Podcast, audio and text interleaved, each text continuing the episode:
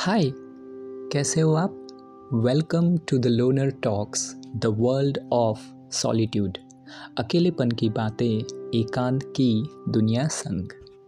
मैं हूँ आपका होस्ट नितिन, और आज हम उम्मीद एक छोटी सी कोशिश में बात करेंगे शब्दों की, कि कैसे शब्द हमारे जीवन में और हमसे जुड़ी हर चीज़ पर किस तरह प्रभाव डालते हैं।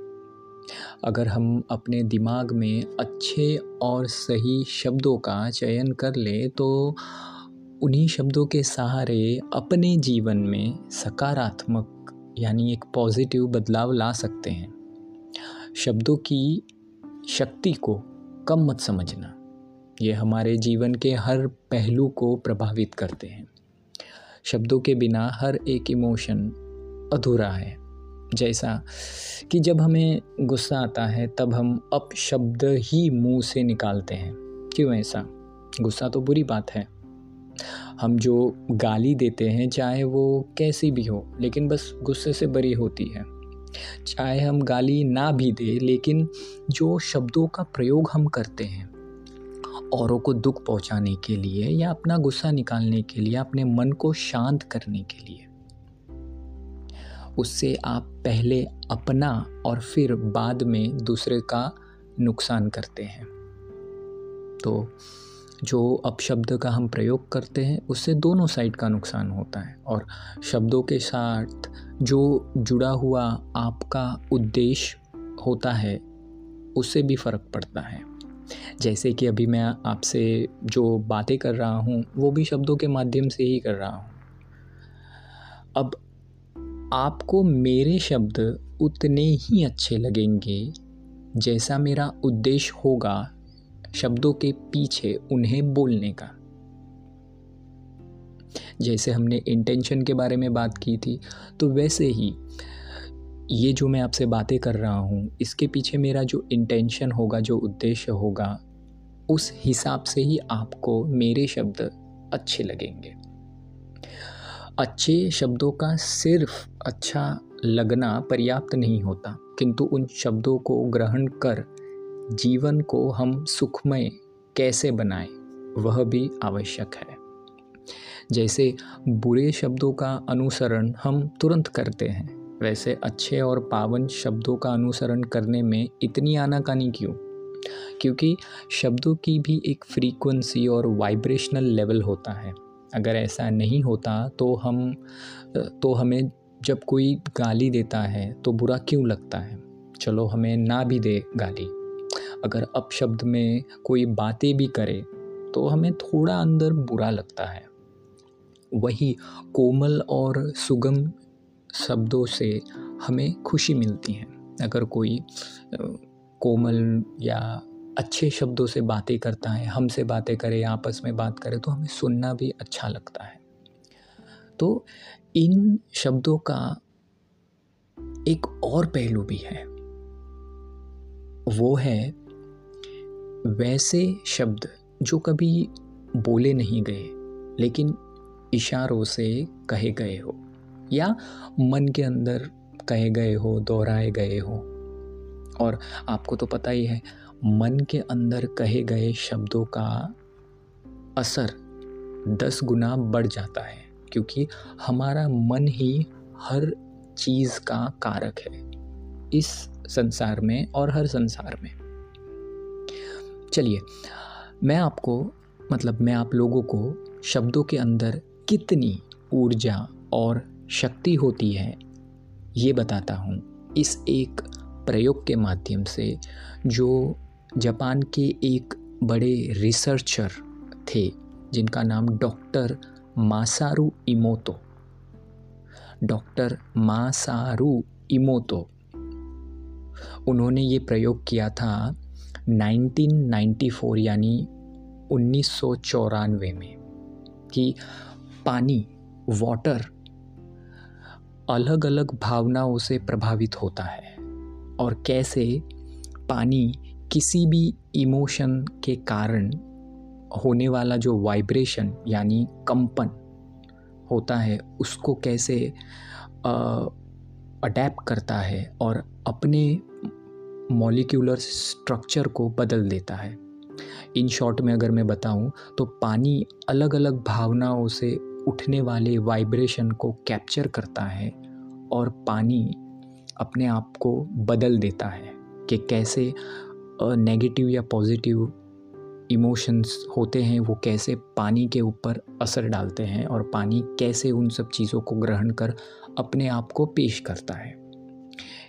इस प्रयोग के बाद कई बुक्स भी लिखी डॉक्टर इमोतो ने और देश विदेश में उन बुक्स के माध्यम से लोगों को बहुत सारी जानकारी भी प्राप्त हुई।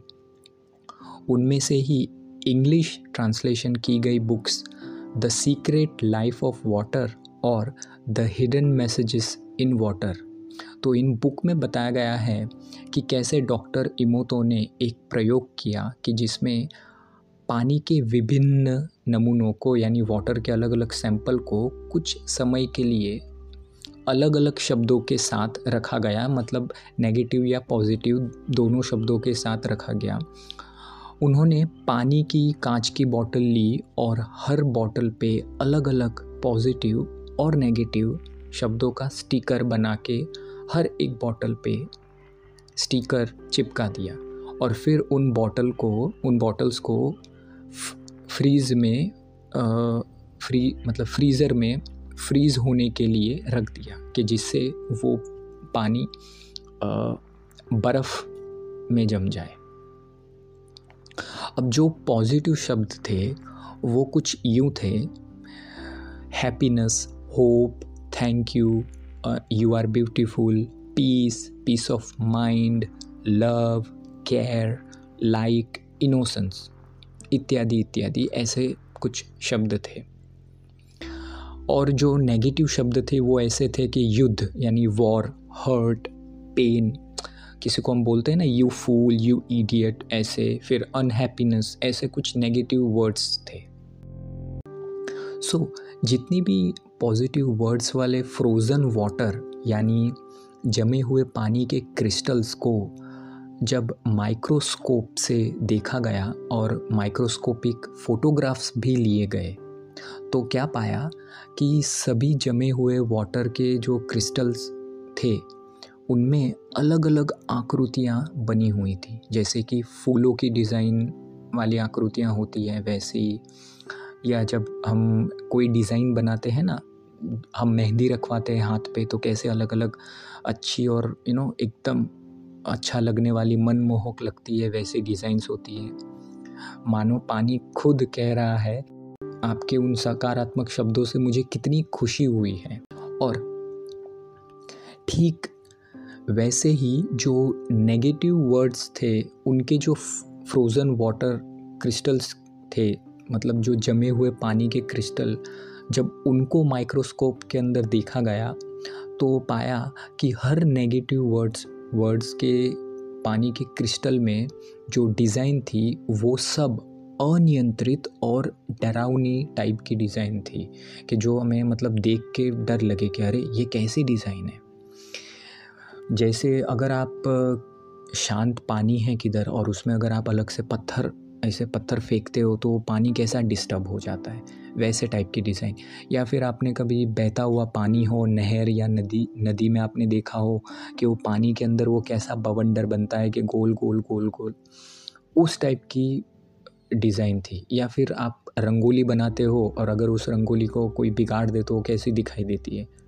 या फिर अभी गर्मी का मौसम चल रहा है, समर तो आप ज़मीन में देखेंगे तो कैसी ज़मीन फट जाती है, किस तरह से एकदम डिस्टर्ब टाइप की आकृतियाँ बनी हुई थी। उन नेगेटिव वर्ड्स के जो फ्रोज़न क्रिस्टल्स थे पानी के, उसमें। ये तो कुछ भी नहीं। डॉक्टर इमोतो ने शिव जी की, यानी शंकर भगवान की एक प्रेयर है मतलब एक प्रार्थना है संस्कृत भाषा में। उस प्रार्थना को पानी के संपर्क में लाया गया उस प्रार्थना को एक या दो दिन के लिए और फिर उस पानी को जमने के लिए रख दिया। सो उस पानी के जो क्रिस्टल्स थे मतलब जो फ्रीज बर्फ़ के जो क्रिस्टल्स थे, उसमें ये देखा उन्होंने माइक्रोस्कोप से कि उसमें एक परफेक्ट हेक्सागोन मतलब जिसे हम षटभुज या षटकोण की आकृति होती है ना, वैसी आकृति बनी हुई थी, जिसमें और मतलब उस षटकोण यानी षटभुज की आकृति में और छोटी छोटी आकृतियाँ थीं, बहुत सारी। जैसे कि एक बहुत बड़ा मंडल बना हो, परफेक्ट डिज़ाइन का एक मंडल बना हो। तो इससे भी हमें एक चीज़ पता चली कि वो जो संस्कृत में श्लोक था या वो जो प्रार्थना थी, उससे पानी को कितना पॉजिटिव अफेक्ट हुआ। तो उस पानी ने उस तरह से रिएक्ट किया कि मुझे इतना अच्छा लगा तो मैं इस तरीके से रिएक्ट करता हूँ। तो इससे हमें पता चला कि ऑब्वियसली किसी भी भाषा में हम कोई भी प्रार्थना बोलते हैं, उससे हमें अंदर बहुत अच्छा फील होता है। तो बस उसी तरह पानी ने रिएक्ट किया। तो अगर आप इस प्रयोग के बारे में और जानना चाहते हैं तो लाइक अगर आप इन बुक्स को पढ़ेंगे तो आपको डिटेल में पूरी नॉलेज मिलेंगी और उसमें फ़ोटोज़ भी दिए गए हैं कि किस तरह किस इमोशंस पे या आ, किस वर्ड्स या सेंटेंस पे वाटर ने रिएक्ट किया था पानी ने रिएक्ट किया था। तो आप जा सकते हैं गूगल पे और टाइप कर सकते हैं इन बुक्स का नाम। ई बुक आपको फ्री में मिल जाएगी, लेकिन अगर आपको दूसरी हार्ड कॉपी लेनी हो तो वो शायद आपको ख़रीदनी पड़ेगी। तो खैर, ये बात हुई कि कैसे डिफरेंट इमोशन फिर वो पॉजिटिव हो या नेगेटिव पानी को अफेक्ट करते हैं। अब ज़रा सोचिए कि ये डिफरेंट इमोशन किस फॉर्म में थे? वर्ड्स यानी शब्दों के फॉर्म में थे राइट उन शब्दों के अंदर जो वाइब्रेशन और जो ऊर्जा थी, उनके कारण पानी का मॉलिक्यूलर स्ट्रक्चर चेंज हुआ।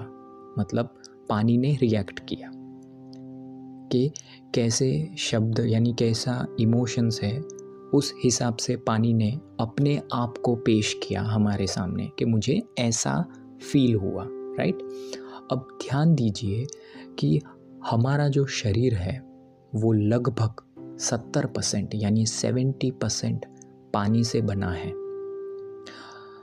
तो ये जो नेगेटिव या पॉजिटिव शब्द होते हैं, जो हमारे मन के अंदर, हमारे दिमाग के अंदर चलते रहते हैं, वो चाहे हम अपने आप के बारे में बोले या किसी और ने हमें कुछ सुनाया हो या कुछ बोला हो तो उन शब्दों के इफ़ेक्ट किस तरह और कैसे होंगे? ये ज़रा सोचिए। क्योंकि हम जो अंदर फील करते हैं, वो शब्दों के माध्यम से ही करते हैं। हमें शब्दों का सहारा लेना ही पड़ता है हर चीज़ को, हर इमोशन को फील करने के लिए। अब हम दूसरों से जो भी बोलते हो, जो भी बात करते हो, वो हम करते ही हैं। हमारे एक्सपेक्टेशन और अटैचमेंट के कारण। बट यहाँ प्रश्न यह है कि आप अपने आप से जिस प्रकार के शब्दों से बात करेंगे, वैसे ही आप बनेंगे। फिर वो शब्द अच्छे हों या बुरे? क्योंकि जो हमारा ब्रेन है, उसे इससे मतलब नहीं कि जो शब्द बोले जा रहे हों और आपके द्वारा ग्रहण किए जा रहे हैं, वो अच्छे हैं या बुरे? ब्रेन का काम है, जिस शब्द को आप ज़्यादा याद और रिवाइज यानी रिवीजन करेंगे, उसको लंबे समय तक सबकॉन्शियसली यानी अवचेतन मन में बनाए रखना। और फिर उन शब्दों की जो वाइब्रेशन और फ्रीक्वेंसी होगी, वैसे ही फिर आप अंदर से फील करोगे। बुरे होगी, बुरी होगी तो बुरा फील करोगे, अच्छी होगी तो अच्छा फील करोगे। और जैसे मैंने बताया कि लगभग सत्तर परसेंट सत्तर प्रतिशत हमारी बॉडी वाटर है और उसमें भी हमारा जो ब्रेन है वो सेवेंटी फाइव यानी पिचहत्तर परसेंट पानी है ब्लड एटी थ्री यानी तिरासी परसेंट पानी है हार्ट मतलब हमारा हृदय सेवेंटी नाइन यानी उनासी परसेंट पानी है बोन्स यानी हड्डियाँ ट्वेंटी टू यानी बाईस परसेंट पानी है। मसल्स सेवेंटी फाइव यानी पचहत्तर परसेंट, हमारा जो लिवर है 85 मतलब पिचासी परसेंट और किडनीस 83 यानी तिरासी परसेंट पानी है। तो ज़रा सोच के देखिए, इतना पानी हमारे अलग अलग ऑर्गन में है और इस तरीके से हमारा पूरा शरीर काम करता है। तो जिस टाइप के शब्द, जिस प्रकार के शब्द हम ग्रहण करेंगे और अपने आप से बोलेंगे या लोगों को, इतना हक देंगे कि उनके शब्दों से हम प्रभावित हो तो हमारे ये शरीर के सारे अंग और सारे पार्ट्स प्रभावित होंगे। तो इससे हमें पता चलता है कि हम कितना अपने आप को स्वस्थ और अच्छा रख सकते हैं। सो so, अब आप समझ गए होंगे कि हमारे जीवन में शब्दों का कितना प्रभाव है और किस तरह सही शब्दों का प्रयोग करने मात्र से हम अपने आप को हर वक्त विपरीत परिस्थिति में संभाल सकते हैं और अपने शरीर एवं मन को स्वस्थ रख के अपनी बाहरी और भीतर के जीवन को संवार सकते हैं। तो चलिए सुनते हैं कविता शब्दों के बारे में, और ये कविता का टाइटल है, शब्दों का स्पर्श।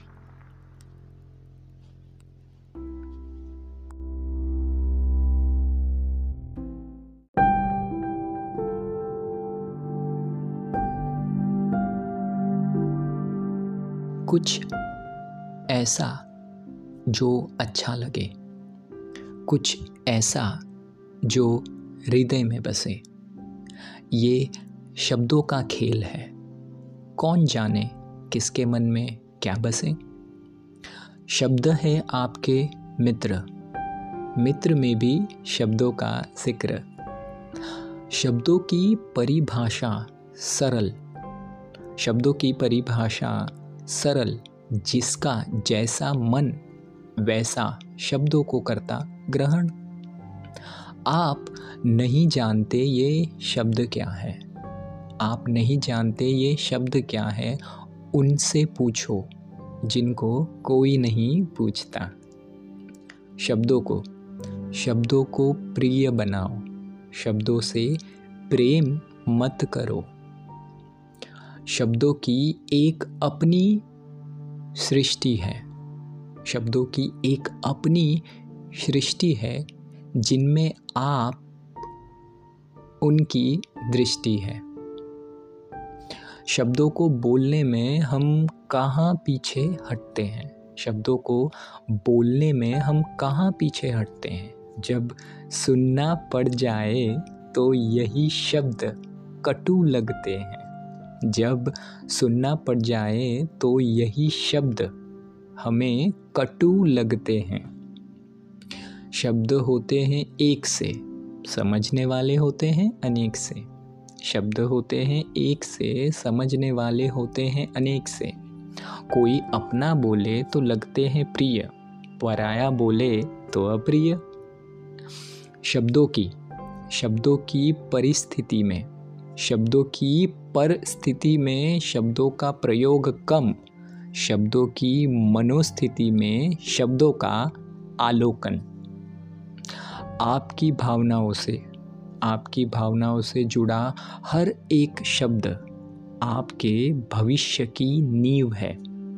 आपकी भावनाओं से जुड़ा हर एक शब्द आपके भविष्य की नींव है और मन से लेकर आपके मुख तक आने वाला शब्द और मन से लेकर आपके मुख तक आने वाला शब्द आपके वर्तमान की उम्मीद है। तो ये थी कविता शब्दों के बारे में।